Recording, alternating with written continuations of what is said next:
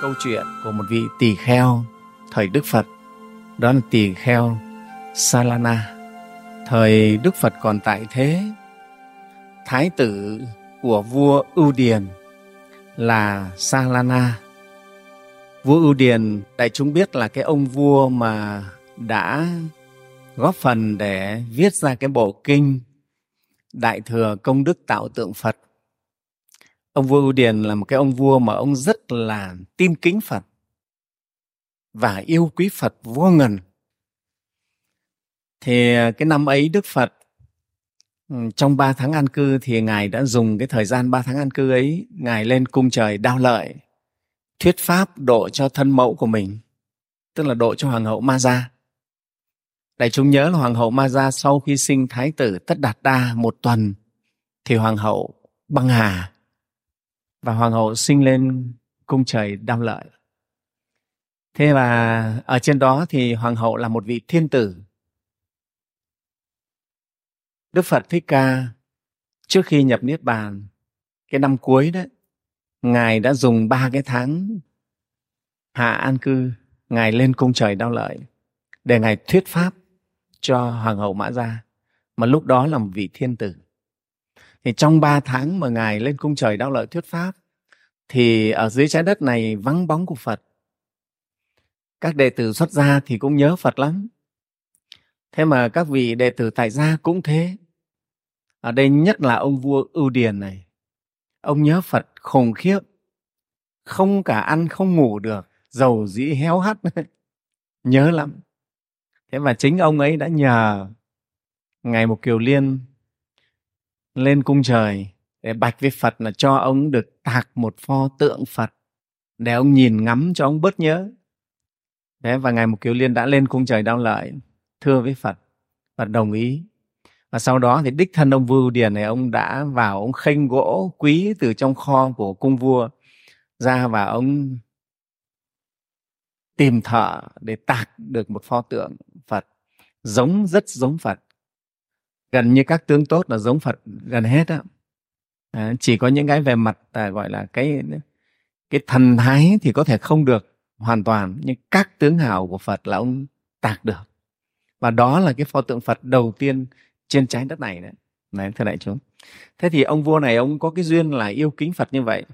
Thì ông có một vị thái tử tên là Salana thì khi mà vua yêu điền băng hà thì thái tử salana lại không chịu lên ngôi kế vị, mà thái tử nhường ngôi cho em. Và ông ta đi đến chỗ tôn giả ca chiên diên để cầu xin xuất gia. Đây chúng ta thấy, cái thời đó đó, người ta xem vương vị rất là nhẹ, làm vua mà người ta cũng không không thiết. Xả vương vị cho em để đi tu. Đấy chúng ta thấy người thời đó giác ngộ rất là nhiều. Đấy. thời chánh pháp của đức phật đấy, con người ta rất giác ngộ. Thấy rõ cái cõi đời này nó vô thường, huyễn mộng, ngắn ngủi, mong manh, mà chỉ là khổ thôi. Cho nên làm vua cũng khổ. Cho nên là không có cái gì quý bằng cái việc cầu giác ngộ. Cho nên thái tử đã nhường ngôi cho em đi xuất gia. Đi đến gặp tôn giả ca chiên diên, cầu tôn giả ca chiên diên làm thầy tế độ xuất gia thì tôn giả các chuyên diên ờ, đại chúng biết là vị luận nghị bậc nhất trong 10 đại đệ tử của Phật. Luận nghị lý luận là bậc nhất. Mà ngài ca chiên diên thì rất là đẹp. Ngài có một cái nước da sáng như vàng. Đấy đại chúng nhớ cái câu chuyện mà có lần ngài đi khất thực thế rồi một vị à, nam cư sĩ nhìn thấy ngài thích quá thấy ngài đẹp quá mới ước gì ước gì mà ngài được làm vợ mình. Tức là là ngài đẹp như vậy cái nước da đẹp. Thì cư sĩ thì phải cái tự nhiên là biến thành con gái. Đấy cái câu chuyện trước đây này chúng đã nghe rồi nghe hàm thế thì ông này sợ quá là phải bỏ nước. Tự nhiên mình đang làm bố bây giờ mình lại biến thành một người phụ nữ. Thế là ông phải bỏ nước ông đi sang nước bên. Thế cái câu chuyện mà sau đó thì cái vị này lại cũng đi xuất gia đấy ừ. thế thì đấy là ngài các chiên diên để chúng ta nhớ là bậc luận nghị đệ nhất, lý luận phật giáo bậc nhất và ngài ca chiên diên cũng đi chiết phục rất nhiều ngoại đạo thưa đại chúng, thời đức phật đấy thì cái việc chư tăng phải đi chiết phục ngoại đạo rất nhiều, chiết phục bằng luận lý, bằng lý luận của mình, bằng những cái gì các ngài thấy biết, đó. và tất cả thì chư tăng đều chiết phục được luận nghị được. Tất cả các cái triết thuyết của thế gian không có một cái gì có thể qua được. Ừ. lý luận của bậc thánh. Vì bậc thánh là đạt đến chân lý tuyệt đối cho nên không có một cái gì có thể qua được. Đấy thưa đại chúng. Đấy, hôm trước thầy có nghe một cái vị à, nói rằng là ở trên thế gian này không có cái gì là chân lý cả là đúng cả. Vị nghi ngờ tất cả tức là rơi vào cái chủ thuyết hoài nghi một vị này là một vị tiến sĩ. Rơi vào chủ thuyết hoài nghi. Đã vì vị đúng thật là không biết gì về phật pháp. Phật pháp là chân lý tuyệt đối tối hậu. À, cho nên ai mà đã đạt được thắng pháp này thì không một người nào có thể luận nghị được người này. Người này luận nghị là chiến thắng. Vì đây là từ chân lý mà nói ra. Đấy, thưa đại chúng cái thấy biết của một vị thánh tăng một vị thánh giả nó quý báu như vậy chính xác tuyệt đối. Đấy. thế vì tiến sĩ này vị bảo tôi nghi ngờ làm gì có cái gì là chân lý là tuyệt đối. Wow, không có cái gì là đúng cả. Thế thì ở trên đời này người ta biết sống thế nào? Nếu không có cái gì là đúng thì sống làm sao? À, cái đó không phải mà chúng ta có chân lý và và bát chính đạo là con đường dẫn chúng ta đạt đến chân lý đạt đến sự thật tối hậu đức phật thích ca của chúng ta đã đạt đến chân lý tối hậu này. Cái đó là sự thật. Chúng ta có niềm tin chắc chắn. Chúng ta mặc dù chưa phải là bậc thánh, nhưng chúng ta cũng có niềm tin chắc chắn về con đường này. Đó. Thế thì thái tử salana đã đến chỗ tôn giả các chiên diên cầu xin xuất gia với ngài, làm đệ tử của ngài. Tôn giả salana theo tôn giả ca chiên diên đến vương quốc kiều Tắc la à, tức là kosala dừng nghỉ trong rừng cây ở nước đó. Thì cái vương quốc kosala là vua ba tư nặc trị vì. Nhưng mà đại chúng biết đấy ông vua ba tư nặc ấy về sau cũng bất hạnh. Tức là bị chính con trai của mình uh, giết chết và chiếm ngôi. Con trai của ông chính là thái tử lưu ly. Vua ba tư nặc thì có hoàng hậu là mạt lợi phu nhân hoàng hậu đấy làm cái vị cũng rất thâm hiểu phật pháp. Thế nhưng mà về uh, cuối đời của ông vua ba tư nặc thì cũng bị con trai của mình là hoàng tử lưu ly và tiếm ngôi và giết chết mất vua cha. Đó. thế thì bây giờ thì cái đất nước kosala này là do vua lưu ly trị vì. Đấy, và đại chúng nhớ cái ông vua lưu ly này ông đã đem quân lính sang đánh chiếm thành ca tỳ la vệ quê hương của đức phật thích ca và giết chết hết tất cả dòng tộc dòng họ thích ca Đấy. tất nhiên thì nói là giết chết thì chắc cũng không hết được nhưng giết cơ bản đấy đại chúng thấy ghê gớm đấy. đấy cái câu chuyện này nó nó cũng là cái câu chuyện đặc biệt trong lịch sử phật giáo vua lưu ly giết dòng họ thích đấy, là ân oán nghiệp báo đấy thưa đại chúng đấy. và sau đó thì vua lưu ly cũng bị chết bị quả báo chết cháy giữa biển nước. Ừ. giữa biển nước mà bị chết cháy.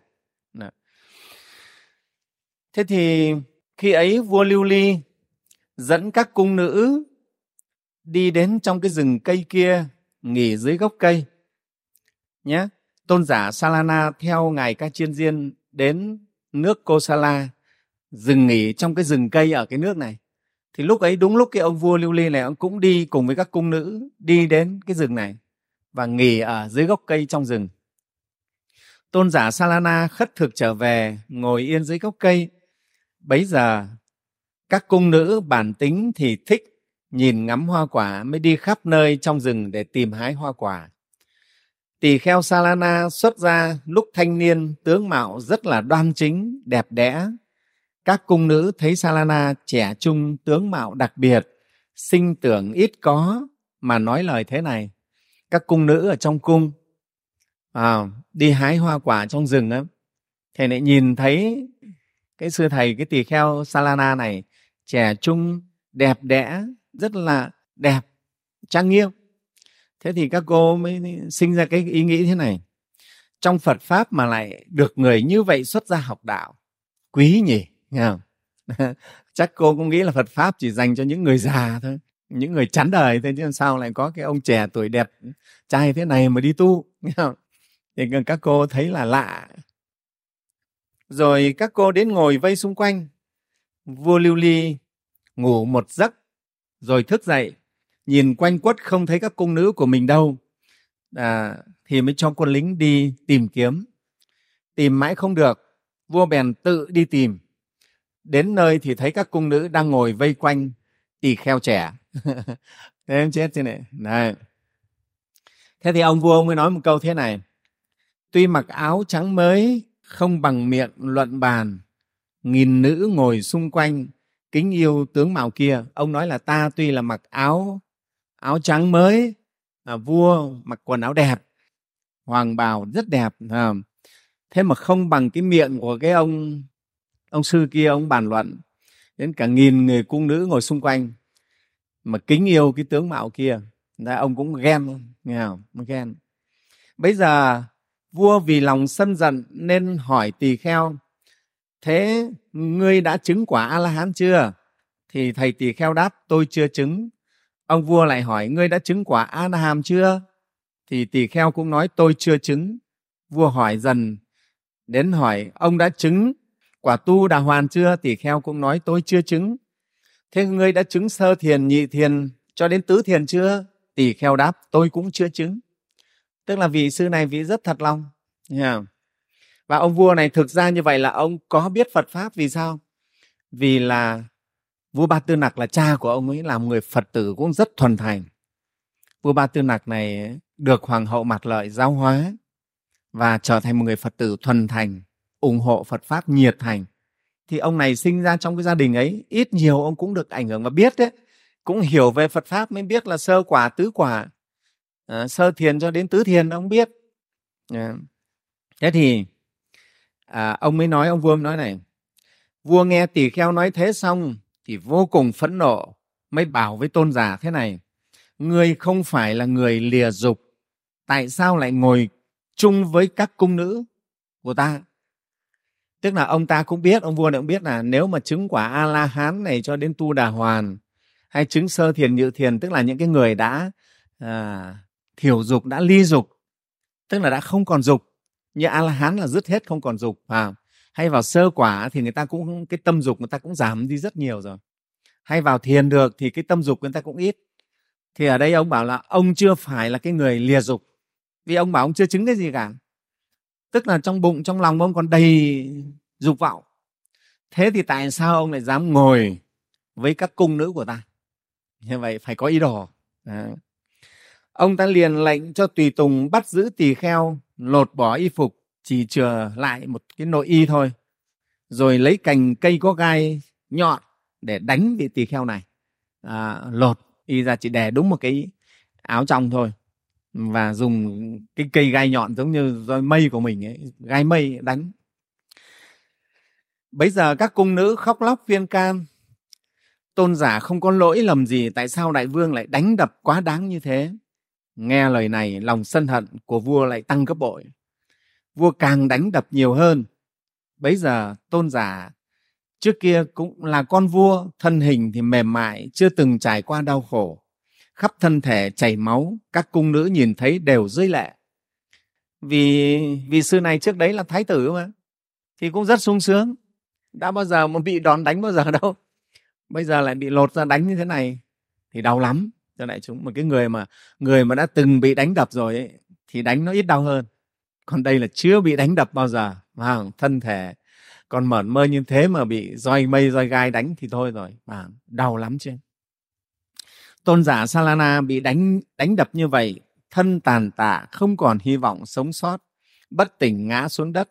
Hồi lâu mới lại tỉnh dậy, khắp người thương tích như bị đàn chó cắn. Nghe không? Ví như người đã bị máng xà nuốt vào trong miệng, thật khó có thể thoát. Nếu được nó nhả ra sống sót cũng là khó. Salala may được thoát nạn cũng lại như thế. Tôn giả mở mắt nhìn kinh hãi sợ bị đánh thêm khắp người máu chảy không thể đắp y được. Bèn ôm y áo mà chạy nhìn khắp bốn phía vẫn sợ có người tiếp tục đuổi theo bắt mình.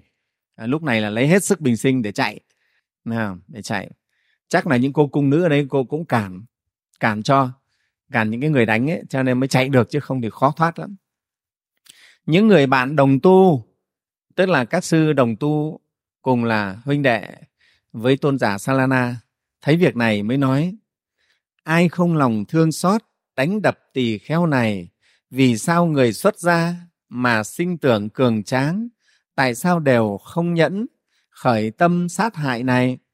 Không lỗi ngang ngược đánh, đúng là người phi lý, xuất gia bỏ vinh hoa, đơn độc không thế lực. Y bát mang theo thân, không chứa nhiều vật thừa, thế sao tàn hại người, đánh đập đến như thế. Các sư huynh đệ à, mới than thở vào khi mà tỳ kheo Salala chạy về chỗ chư tăng rồi, anh em gặp nhau hàn huyên rồi than thở, thì các thầy mới nói một cái bài kệ này. Ai mà lại không có lòng thương xót mà đánh đập cái vị tỳ kheo thế này, tàn nhẫn như thế này. Đúng không? Đấy. Ừ. người xuất gia bỏ hết vinh hoa phú quý, đơn độc không có thế lực gì cả đi tu thì không có thế lực gì cả không có quyền uy gì cả. Này chúng ta người xuất gia các thầy đi xuất gia thì có quyền uy gì đâu. Không có quyền hành gì với ai mà đi xuất gia. Và đúng gọi là đơn độc không có thế lực gì cả. À, người xuất gia cũng thế không không có thế lực và cũng không được cậy thế lực. Dù mình là con vua mình đi tu mình cũng không được cậy mình là con vua và trong luật Phật là như thế, không được ỷ lại, không được cậy cái quyền đó. Đấy.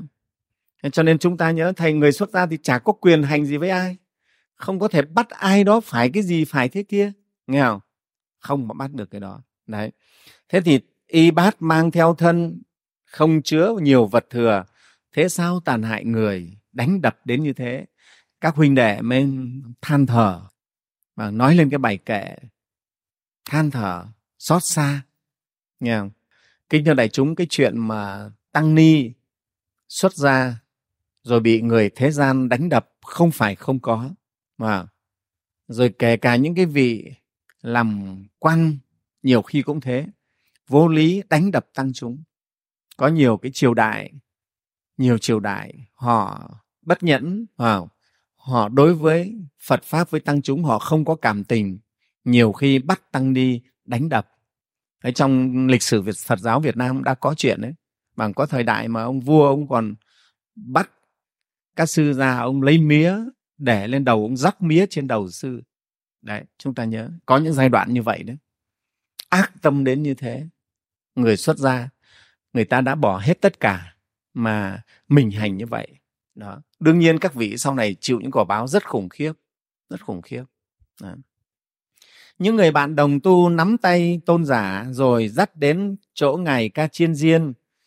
Thấy salala cất tiếng khóc than, tâm sinh hận thù, tôn giả ca chiên diên mới nói kệ. Đấy, đây thầy nhìn thấy trò. Vào thấy Salala khóc lóc và tâm sinh ra rất là hận thù, rất bực. Thì ngài ca chiên diên mới động viên này, như quả diêm phù kia, trắng đỏ xanh loang lổ, cũng có chỗ bầm đen máu chảy ra nhiều chỗ ai làm thân thể con khiến thành màu như thế? Ai mà đánh đập con thế? Nghe không? Đấy, thưa đại chúng thực ra người thầy á, xuất gia người thầy độ đệ tử thế à, những người thầy chân chính ấy, thì thương yêu đệ tử cũng như con mình vậy đó. À, thương như thế đấy xót lắm chứ không phải không đâu. Đệ tử mình bị hành hạ bị đánh đập mình cũng đau xót vô cùng xót xa lắm. Ừ bây giờ tỳ kheo salana, thân mình bị thương tích nhiều chỗ máu chảy ra, lấy ngón tay chỉ cho tôn giả các chiến diên và nói kệ, như con không ai cứu, cô đơn xin tự sống, tự xét không lỗi lầm, xem thường nên bị đánh. Đó, như con thì không có ai cứu cả một mình con ở trong rừng.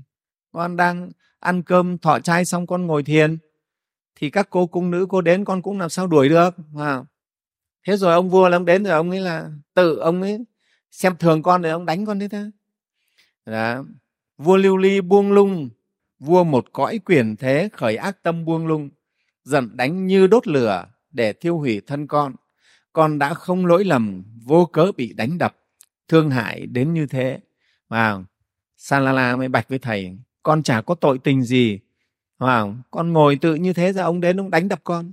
Ừ, ông cậy ông làm vua biết tâm của Salala khởi sân hận tôn giả ca chiên diên mới bảo thân con đã khổ nạn sinh thù oán làm gì? Chớ nhớ sân hận đánh tâm cuồng tự tổn thương. Ngài mới dạy Salala thôi con ạ à, thân con đã khổ nạn thì bây giờ còn sinh thù oán lại khổ thêm. Và chớ nhớ cái sân hận người ta đánh mình. Tâm cuồng nó sẽ làm cho mình đau khổ thêm tâm nó cuồng loạn lên trong cái cơn mà sân hận thì tâm nó rất là cuồng nộ, thưa đại chúng. Nó phẫn uất, cuồng nộ, nó làm cho người ta rất là khổ. Tâm của salana sinh rất khổ não, tướng sân hận hiện ra ngoài mặt cũng như khi rồng đánh nhau, le lưỡi hiện ánh sáng, ví như sấm sét. Salana mới nói kệ với thầy thế này. Bạch thầy phải nên biết sân mạn đốt tâm con, giống như cây khô héo, giữa không mà sinh lửa xuất gia tu phạm hạnh trải qua nhiều năm tháng, như con trong hôm nay muốn về lại nhà mình, người yếu hèn khiếp nhược, vẫn không kham khổ này. Huống con hay nhẫn chịu như việc này quá khổ. Nay con muốn về nhà, lại lên ngôi quốc vương, tập hợp các binh chủng, che đất thành màu đen. Tâm sân hận hừng hực, đêm ngày không thôi dừng, giống như đống lửa lớn thiêu đốt nơi núi rừng đom đóm trong ngọn lửa lưu ly cũng như vậy. À, tức là tỳ kheo sa la la bạch với thầy là con rất là uất ức à, con không thể chịu được. Bây giờ con về nhà không tu nữa con lên ngôi vua. Nghe không?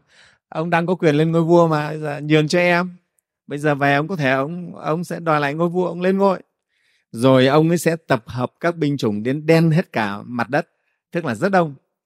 Rồi với cái tâm như thế này, ông sẽ sang để ông phải trị tội vua lưu ly. Nghe không? Quyết phải trị tội ông được. Đấy, ông bạch với thầy như thế. Con cũng là vua đi chứ không phải thường đâu. Mà bây giờ nó xem thường con. Nghe không? Thưa đại chúng, cho chúng ta thấy này. Cái người mà ở cái địa vị cao á mà đi tu được là rất khó, thưa đại chúng. Khó nhẫn được lắm. Cái người mà bị địa vị thấp, và người nông dân, người công nhân, và đi tu thì nó dễ, nhưng người mà có địa vị cao, có học thức ờ, cao, hay là quan chức mà đi tu là khó nhẫn lắm. Vì mình trước đây người ta cung kính, cung phụng như thế vâng dạ như thế, bây giờ mình vào đi tu mình lại phải làm chú tiểu, làm em khó chịu lắm thưa đại chúng mà nhẫn được là khó. Cho nên những vị mà làm lớn ấy, mà đi tu được là cả một vấn đề. Mà là phải nói là rất là cố gắng đấy, thưa đại chúng. Thế thì ở đây như thế thì kheo sa la la lại thế. Nguyên là thái tử, chuẩn bị lên ngôi vua. Bây giờ đi tu mà lại bị kia cái ông vua lưu ly này, ông ấy đánh đập tàn nhẫn này, không tiếc thương gì cả. Uất lắm chứ, thưa đại chúng. Cho nên muốn về tập hợp binh chủng để đi để chiến đấu phải đánh phải chi tội nó. Đó. nói kệ xong salala liền lấy ba y tặng cho các huynh đệ đồng tu nghẹn ngào rơi lệ đảnh lễ đầu chạm chân tôn giả ca chiên diên từ giã muốn về nhà. Nghe không? quyết định là sẽ phải về đây. À, quyết định về phải trả thù. Nghe không? Đấy, chúng ta thấy. À, ông nói kệ thế này. Bạch thầy hãy cho con sám hối trừ tội lỗi nay con quyết về nhà tâm ý không thích tu ở trong pháp xuất gia không được trả thù này. Ông nói con đi tu thì con, tức là không được trả thù. Đã đi tu là không được trả thù. Đấy. Thế cho nên là là con phải về nhà để con mới trả được cái thù này chứ không con ức lắm. Nhưng đại chúng cũng thông cảm cho tôn giả thôi nào thông cảm chứ vào nó là còn mất thể diện nữa, giữa hàng nghìn cung nữ như thế nữa chứ này đánh đập mình tàn tệ đến như vậy. Đó mình đường đường một thái tử sắp lên ngôi. À thế nên chúng ta mới thấy cái việc xuất gia của đức phật của thái tử tất đạt đa thật là vĩ đại đúng không? Rất vĩ đại. Ừ. thế cho nên ông nói là con phải về nhà thôi. Chứ còn ở trong cái pháp xuất gia này làm người xuất gia là con không thể trả được cái thù này. Đương nhiên người xuất gia thì không cho phép đi trả thù như thế. Người ta đánh đập mình nào mình không trả thù. Vào mình có quyền mình à, nói lại này khác. Vào biện minh nhưng không được phép. Hận thù hận thù là không được, trả thù không có ý trả thù. Nghe không? khi ấy, ngài các chiên diên thì đối với nghĩa lý trong kinh khéo phân biệt đệ nhất, ngài là bậc luận nghị đệ nhất. Ngài nói các ngôn từ rất khéo léo, bậc nhất, bèn khuyên rằng, nay con không nên làm như thế, vì cớ sao? Thân này không bền chắc, cuối cùng đều phải chết cho nên con không nên vì thân mà xa lìa phật pháp.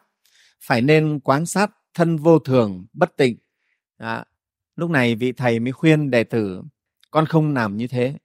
Vì cái thân này không bền chắc đâu, mà thân của con nó không bền chắc. Cuối cùng nó cũng phải chết.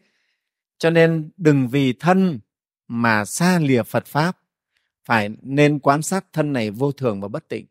Nghe đấy là những cái lời dạy rất trí tình thưa đại chúng yeah.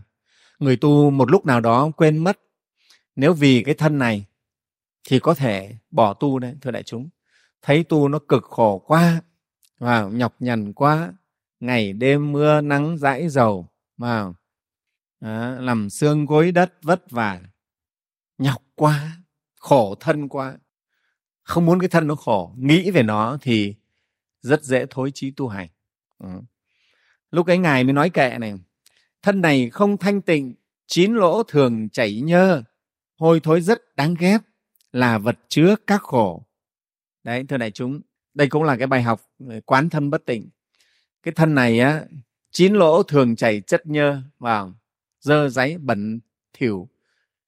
Kiều khiếu của chúng ta đấy, ngày đêm bài tiết ra những chất bất tịnh.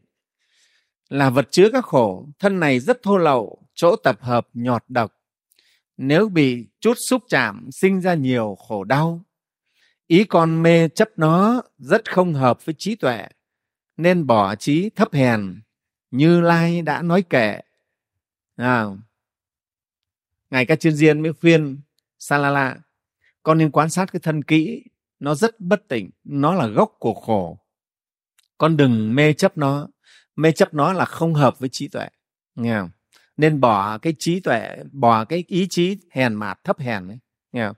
người phàm phu không có trí tuệ mới đắm chấp cái thân này mê đắm cái thân xác này còn bậc có trí nhất là được học đạo giải thoát thì phải biết thân này thật sự là tạm bợ vào là không thật ừ. Nay con nên nhớ giữ khi phẫn nộ sân hận, phải tự biết kiềm chế, như ra làm dây cương kiềm chế con ngựa giữ. Kiềm chế là khéo cưỡi, không kiềm gọi là buông lung. Ở nhà là lao ngục, xuất ra là giải thoát. Ngài nói rõ ở nhà là lao ngục con ạ, xuất ra là giải thoát. Con đã được giải thoát, ngược lại lại tìm gông cùm, giam cầm trong tối tăm. Sân là giặc thù trong, con chớ nghe theo sân là sân được kiềm chế phật do nhân duyên này nên khen ngợi đa văn, vua trong các tiên thánh, con nên nghe lời phật.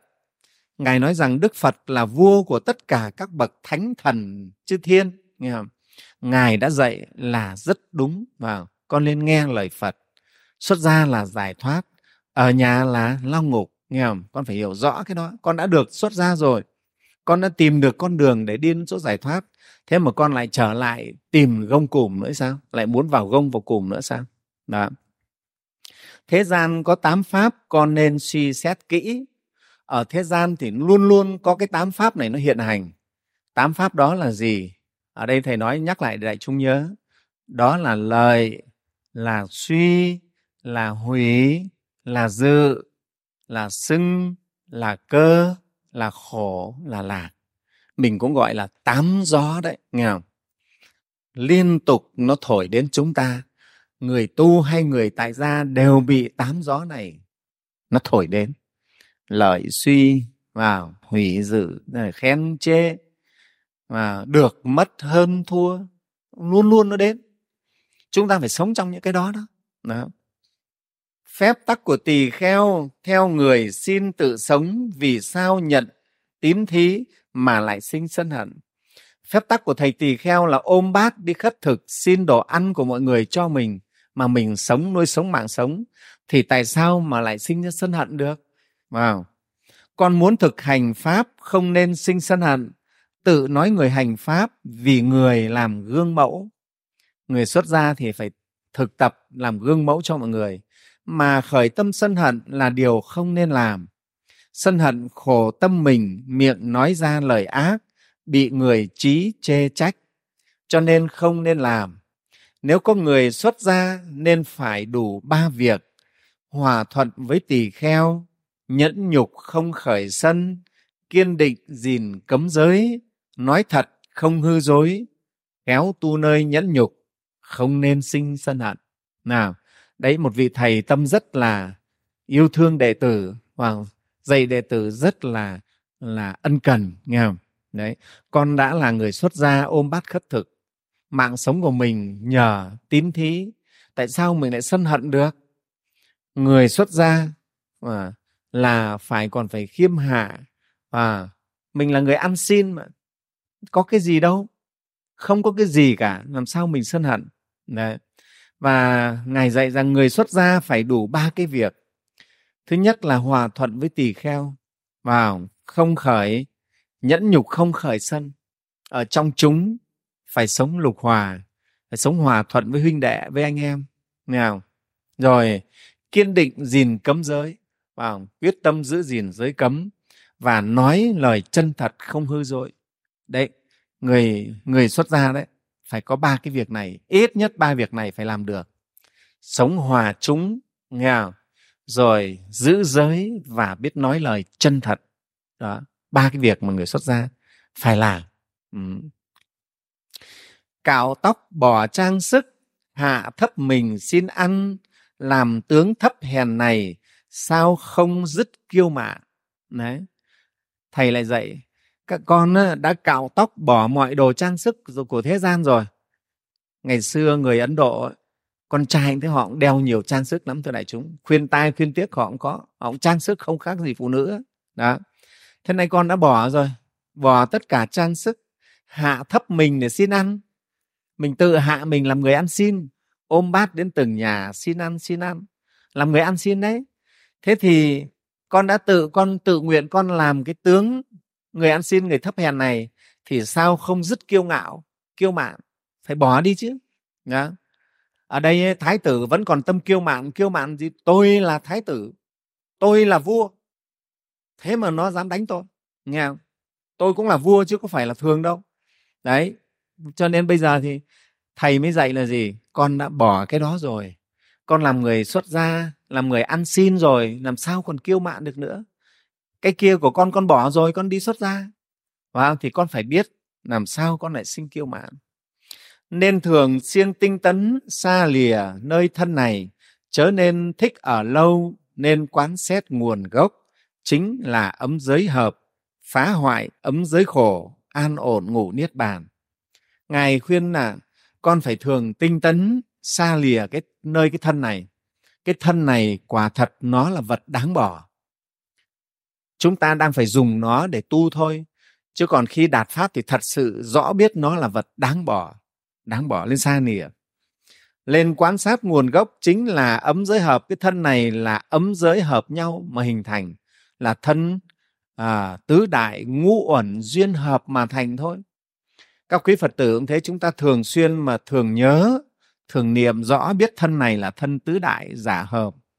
Đất nước gió lửa hợp rồi lại tan. Ngũ uẩn cũng thế, vào, sum hộp một chút rồi rồi tan.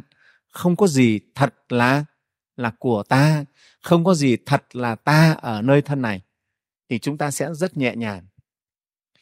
Bây giờ sau khi nói kệ xong, ngài ca chiên diên nói thêm nay con nên bỏ cái tâm sân hận, não hại đi. Nếu muốn hại người kia, con phải nghe ta nói. Tất cả thế gian, thầy đều đau khổ. Vì sao lại muốn tìm cách hại chúng sinh? Tất cả chúng sinh đều thuộc diêm vương, tức là ai cũng sẽ chết. Ta, con cùng quốc vương kia chẳng lâu cũng sẽ chết. Nay con cớ sao muốn giết kẻ thù? Tất cả loài có mạng sống đều quy về nơi chết. Đâu cần con phải giết. Nghèo ai rồi cũng sẽ chết thôi. Đâu cần con phải giết. À, đâu cần phải giết. Có sống thì ắt có chết không có gì nghi ngờ. Giống như mặt trời mọc chắc chắn phải lặn. Thể tính đều là chết đâu cần giết hại thêm. Nếu con giết vua kia thì có lợi ích gì? Con được gọi là người trì giới mà lại muốn giết người. Đời vị lai chắc chắn bị quả báo nặng thọ khổ vô lượng. Đấy người thầy dạy đó quả báo này cũng vậy, đâu cần phá hoại thêm. Vua kia hủy nhục con con khởi lòng rất sân hận. Pháp sân hận hiện tại rất khổ, trong đời vị lai lại bị quả báo khổ. Trước nên giết chết cái lòng sân, tại sao lại muốn? Vua kia tổn thương, mà người tu thì không phải là giết người, mà phải giết cái sân hận, những cái độc trong tâm mình, trừ những cái tâm độc trong mình diệt những cái tâm độc trong mình, chứ không phải giết người ở ngoài, không phải giết chúng sinh, nghe không ví như người đốt ngón tay cháy rồi muốn dùng nó để thiêu người, thì người kia chưa bị hại mà mình đã tự chịu khổ não ngài lấy ví dụ, một người đốt ngón tay, xong rồi lấy cái ngón tay đốt đấy để định đi đốt người wow. thế nhưng mà cái ngón tay mình bị đốt thì mình khổ trước đấy. thì đại chúng thấy khi trong lòng chúng ta hận thù ai? Thì mình là người khổ trước không? Mình ôm cái mối hận đấy mình khổ lắm. Cái người mà não hận trong này nó rất khổ, thưa đại chúng. Nó thiêu đốt tâm can, rất là khổ. Ăn cũng không được, ngủ cũng không yên với cái cái tâm sân hận của mình. Rất rất là khổ, thưa đại chúng. Ở trong đời không phải là hiếm những người như thế đâu, thưa đại chúng. Thầy biết có những người họ sân dữ lắm, họ hận dữ lắm ạ khủng khiếp lắm. Gần người ta là thấy tỏa ra cái năng lượng của sân hận, khủng khiếp luôn. Và thầy biết cái người đấy rất là khổ. Người ấy thì sớm bị bệnh lắm, chóng bị các loại bệnh mà bệnh nặng luôn á. Sân hận ất kết, lâu ngày nó có thể trở thành ung thư, thưa đại chúng. Đấy, uất kết trong lòng. Kết lại thành những cái u kết ở trong người. Bệnh tật. Ừ. sân hận cũng như thế, muốn hại người khác mà lại tự chịu đau khổ thân như củi khô lòng sân hận như lửa như thể đốt cháy người mà thân mình đã tiều tụy luống khởi tâm sân hận muốn hại người kia hoặc có thể hoặc không thể tự hại mình ắt đã thành. À, đấy khi mình sân hận là tự mình đã tự hại mình. Bấy giờ tỳ kheo sa la la im lặng nghe lời của tôn giả nói những người bạn đồng tu đều hoan hỉ bèn nói với nhau huynh ấy nghe sư phụ nói pháp yếu, chắc chắn không bỏ đạo, nghe không? Anh em vui mừng, nghe nghe huynh đệ của mình nghe tỳ kheo salala thấy tỳ kheo salala nghe lời thầy như thế thì nghĩ rằng là anh ấy không bỏ đạo nữa là vui, là mừng. Đấy, đại chúng thấy cái tình huynh đệ ở trong tăng như vậy đấy. Khi mà một cái hội chúng mà chân thật thì huynh đệ rất là thương yêu nhau nhau thương yêu nhau lắm nghèo một ai đó mà bị rơi dụng cũng giống như mình mất đi một cánh tay thưa đại chúng, nó như vậy đấy. Anh em thương mến nhau đã bỏ tất cả rồi. Và xuất gia đầu phật, chọn một con đường con đường dài với một cái lý tưởng rất là cao siêu như vậy. Cho nên trên bước đường đi này không muốn ai bị ai bị gục ngã, không muốn ai bị gục ngã cả. Anh em nương tựa nhau, dẫn dắt nhau, dìu dắt nhau, cùng đi. Salala vì bị tâm sân hận đè nén, không chịu đựng nổi, bèn to tiếng thốt lên. Người vô tâm còn không thể nhẫn được việc như thế, huống nữa con vẫn còn có tâm mà hay kham chịu được hay sao? Vẫn bực lắm không chịu được. Người vô tâm tức là cái người mà đạt thánh quả, nghe không? Còn khó có thể nhẫn được việc thế huống hồ con vẫn còn có tâm. Nghe không? À, đấy. À, tỳ kheo này nói như vậy. Cái người vô tâm còn khó nhẫn chứ đừng nói con vẫn còn có tâm. Nghe không? Salala mới nói kệ điện chớp hiện trên không như dây cương kiềm ngựa hư không vật vô tình vẫn phát ra tiếng sấm. Nay con là vương tử cùng vua đâu khác gì vì sao lại phải nhẫn mà lại không trả thù? Đấy bầu trời như thế này như thế này mà vẫn có chớp nổi lên đấy nghe không? Thế con thì cũng phải kém cạnh gì đâu, con là vương tử. Cũng cùng với cái vị này cũng là vua có khác gì, mà sao con lại phải nhẫn nó? Và mà sao con không được trả thù?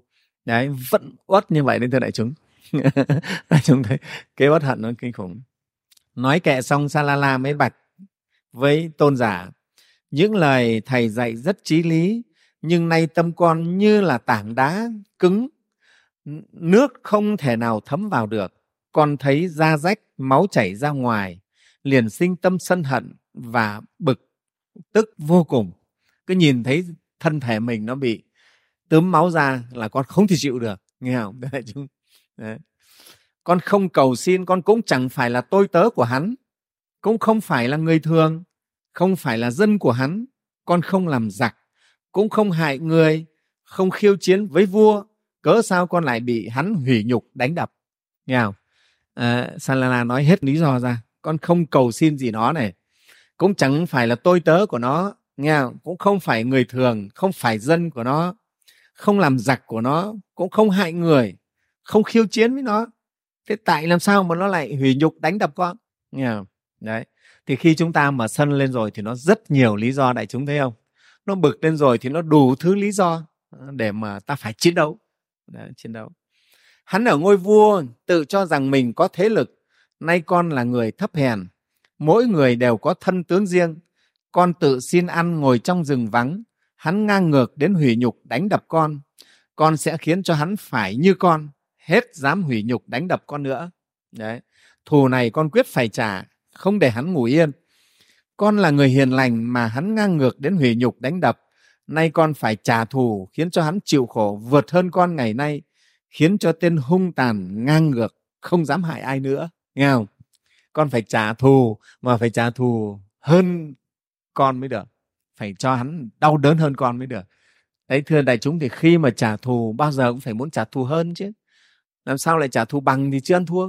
Trả thù là phải hơn mình mới hạ giận. Đó. Salala nói lời này rồi, quỳ xuống trước mặt tôn giả và bạch cúi xin thầy xả giới cho con. Vẫn quyết định xả giới hoàn tục đến thưa đại chúng.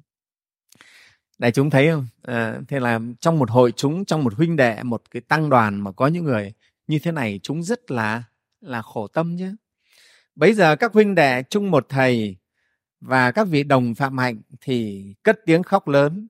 Nay vì cớ sao huynh lại xả bỏ phật pháp? Hoặc có người nắm tay hoặc có người ôm vào người hoặc có người đầu mặt lễ sát đất mà khuyên rằng, nay huynh phải nên cẩn thận, chớ có bỏ phật pháp. Nghe không? Chớ bỏ phật pháp. Ai cũng khuyên lên nghe không? Tôn giả ca chiên diên khi ấy mới bảo mọi người, tâm của salala rất là kiên cố. Các ông hãy đi nghỉ đi, ta sẽ lo liệu giúp các ông. Nghe không? các tỳ kheo đi nghỉ rồi tôn giả ca chiên diên lấy tay xoa lên đỉnh đầu sam la la mà nói, con đã suy nghĩ kỹ lưỡng chưa? Thầy hỏi trò, con đã suy nghĩ kỹ lưỡng chưa? Sam La La bạch bạch thầy, nay con đã quyết định ra đi. Nghe không? Con quyết định. Ca chiên diên mới bảo, con hãy dừng nghỉ lại. Ở đây một đêm, sáng mai có thể ra đi, chớ vội xả giới. Nghe không? khuyên trò như thế. Thôi thứ nghỉ đi à, thân thể đang đau đớn này nghỉ đi. Rồi mai hãng đi nhưng mà đừng có xả giới. Thì thưa đại chúng ờ, đối với phật giáo thì các phần tử biết ấy, thọ giới thì rất là khó. Để được thọ giới rất là khó. Phải tu hành đại chúng thấy mình tinh tấn.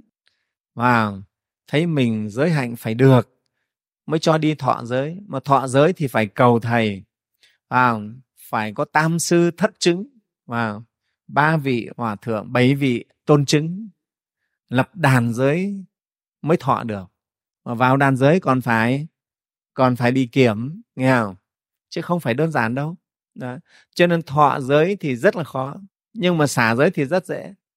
Chỉ cần nói với một người người ta hiểu biết tiếng người, hiểu biết được việc ấy, là tôi xả giới, tôi xả không làm tăng nữa. Tôi không theo phật, theo pháp, theo tăng nữa. Thế là mất giới luôn đấy thế này chúng dễ thế thế cũng giống như leo lên núi thì rất khó. Nhưng mà để buông xuống núi thì dễ lắm, phải không? Cứ lăn một cái là nó chạy xuống chân núi thôi, chả phải đi gì cả. Đó, nhưng mà lên được đỉnh núi rất khó, thì cái việc xả giới cũng thế. Cho nên thầy ấy mới khuyên là con nghỉ lại đi nhưng đừng xả giới vội nhé nay là lần sau cùng con nghe lời của sư phụ, đêm nay con sẽ ngủ bên cạnh thầy, sáng mai xả giới con sẽ về nhà lên ngôi vua rồi tiến đánh vua lưu ly. Ông vẫn quyết chiến với đại chúng. À, ca chiên diên lấy cỏ trải ra bên chân của mình để cho sa la nằm ngủ. Đấy thầy rất là yêu thương đệ tử. Khi ấy tôn giả ca chiên diên mới dùng thần thông khiến cho sa la la ngủ say.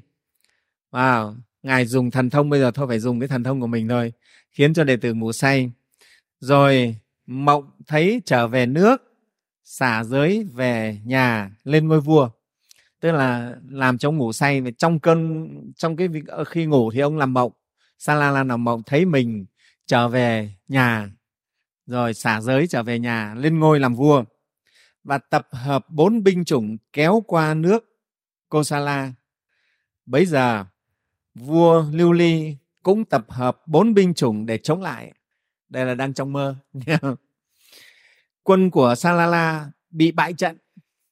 Salala bị bắt trói, dẫn đi. Vua Luli mới nói, đây là kẻ ác, nên dẫn đi, giết chết. Nghe không? hai hai bên đánh nhau thế mà làm sao mà trong mơ mà đánh nhau mà mình là bị thua mới cay chứ này không cay quá đáng nhẽ là đang cái tâm như thế thì phải đánh thắng thế mà lại bị thua sau khi đóng gông cùm vào cổ Salala, đao phủ hét một tiếng lớn, khiến các vệ sĩ cầm binh khí vây quanh dẫn ra giữa khu gò mả để xử trảm. Trên đường dẫn đi, Salala bỗng nhìn thấy tôn giả Ca Chiên Diên, đắp y ôm bát, đi khất thực, liền khóc lóc rơi lệ hướng về thầy mà nói kệ. Tức là trong mơ, khi mà Salala bị quân của vua Lưu Ly nó dẫn giải ra chỗ để xử chém. Trên đường đi thì lại nhìn thấy tôn giả Ca Chiên Diên, ngài Ca Chiên Diên à, đang ôm bát đi vào thành khất thực, thì mới hướng về thầy chứ đâu có được chạy ra thầy đâu. Hướng về thầy, mới khóc lóc, rơi lệ và nói bài kệ thế này. Không nghe lời thầy khuyên, sân hận não nhơ thân, nay phải đến dưới cây, hủy hoại nơi phật pháp nay con đến chỗ chết, đao kiếm vây quanh con. Như nai ở trong chuồng, nay con cũng như thế. Không thấy cõi diêm phù sau cùng gặp được thầy. Tuy cũng có tâm ác, nên như nghe, nhớ mẹ. Đấy, bây giờ mới tự than thở vào, vì không nghe lời thầy. Sân hận, bây giờ con về, con đi đánh trận, bây giờ con bị thua.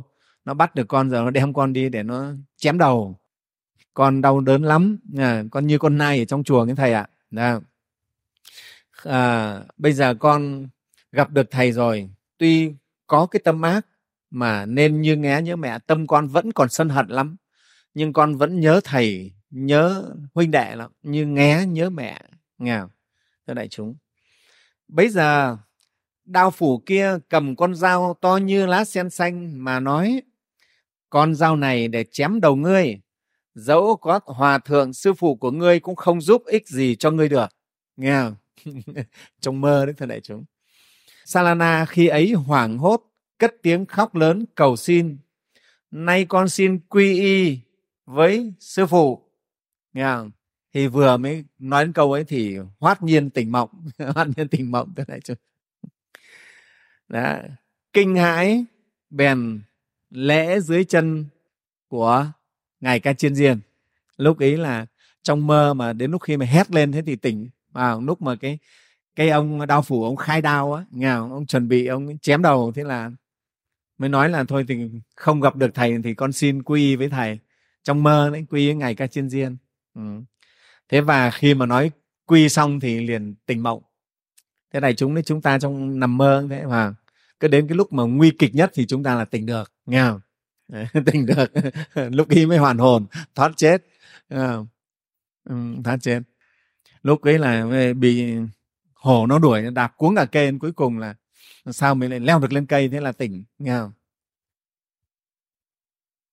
Lúc này tỉnh rồi.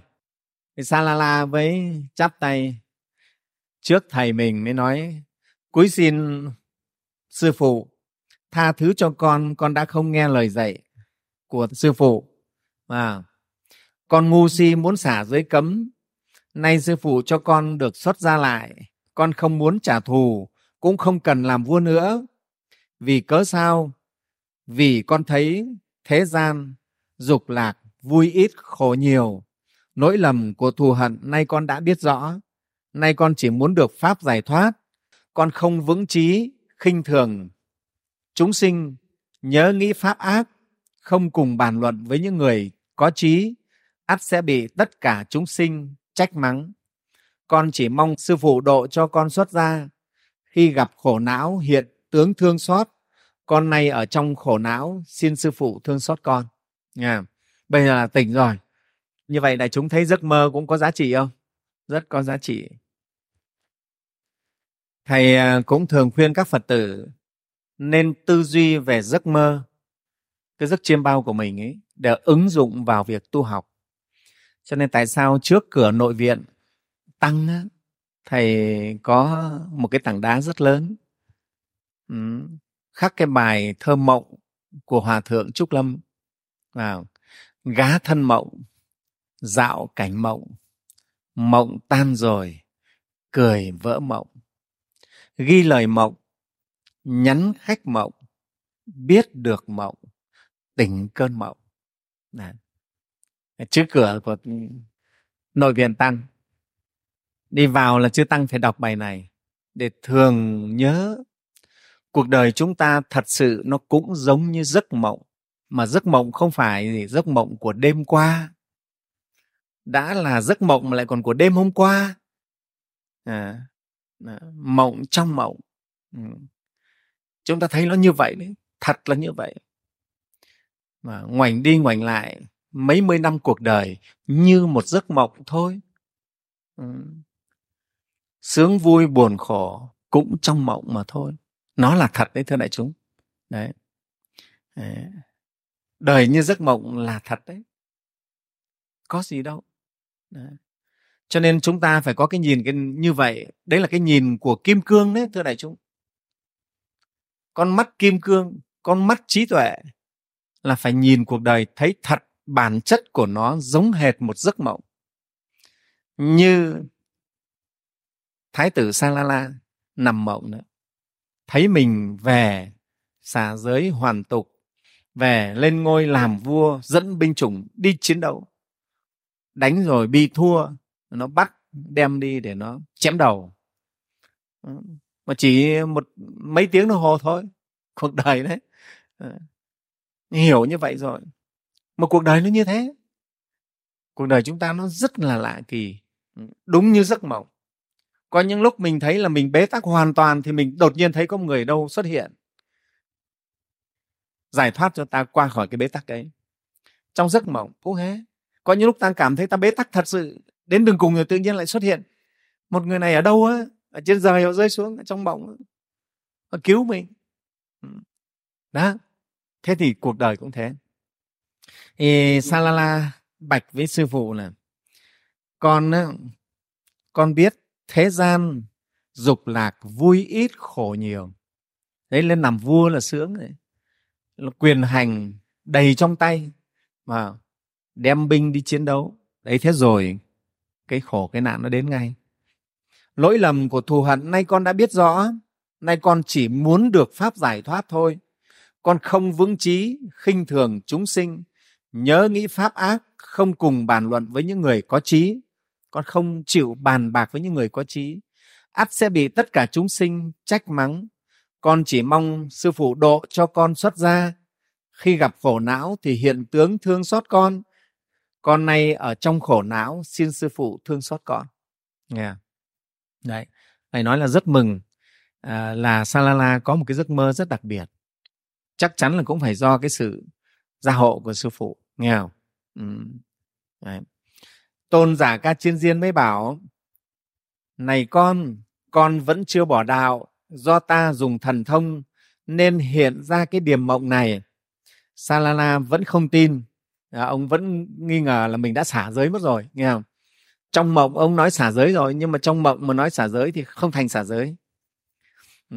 thế thì ngài ca chiên diên ấy mới phóng ánh sáng mà nói rằng, con chưa bỏ đạo, hãy tự xem lại hình tướng của con salala hoan hỉ mới thốt lên, ôi, lành thay thiện tri thức, lành thay thầy của con, dùng phương tiện khéo léo khai mở tâm con con có lỗi lầm với sư phụ ngài đã dùng điềm mộng để giúp cảnh tỉnh cho con nghe không?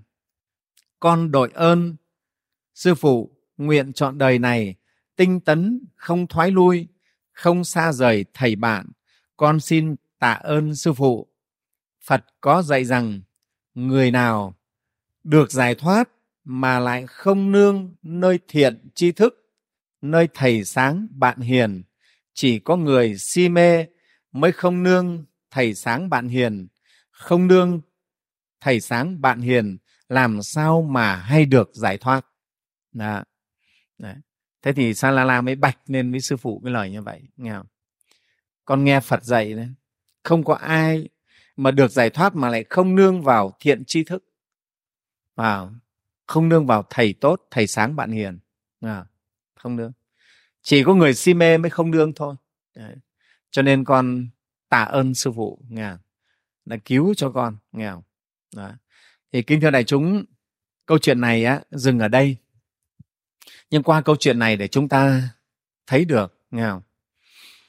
cái, một cái môi trường tu tập tốt rất là quan trọng.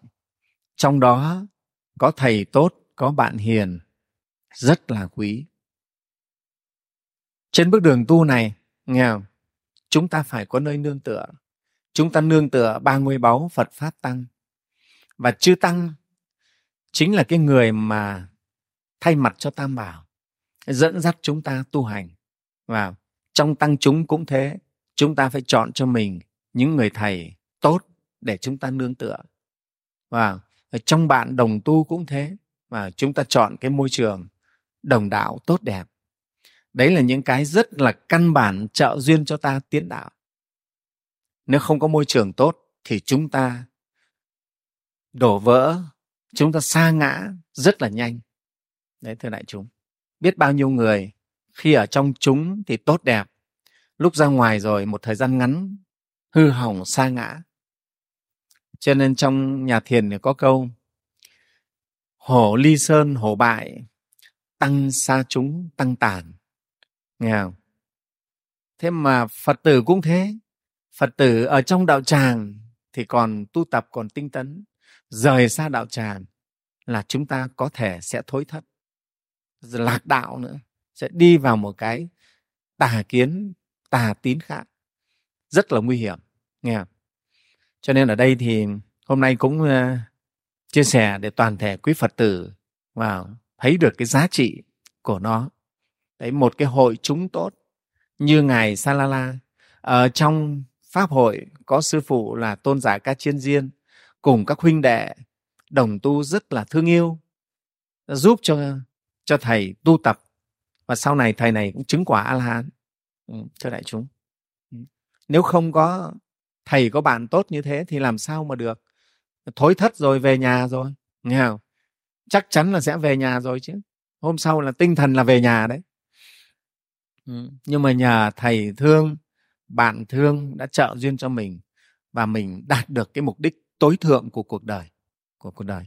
Thế cho nên ờ, chúng ta hãy trân trọng những giây phút khi mình được ở trong một cái môi trường tốt đẹp. Và thầy cũng rất mong tất cả tăng ni và phật tử chúng ta phải hết lòng bảo vệ, giữ gìn vào cái đạo tràng của chúng ta. Đây là một cái đạo tràng hòa hợp, thanh tịnh. Chúng ta phải hết lòng bảo vệ, giữ gìn để chúng ta có một cái môi trường tốt đẹp để chúng ta tiến tu đạo nghiệp mới thành tựu được cái lợi ích cho bản thân mình và lợi ích cho chúng sinh. Nhé, thầy chúc đại chúng tinh tấn.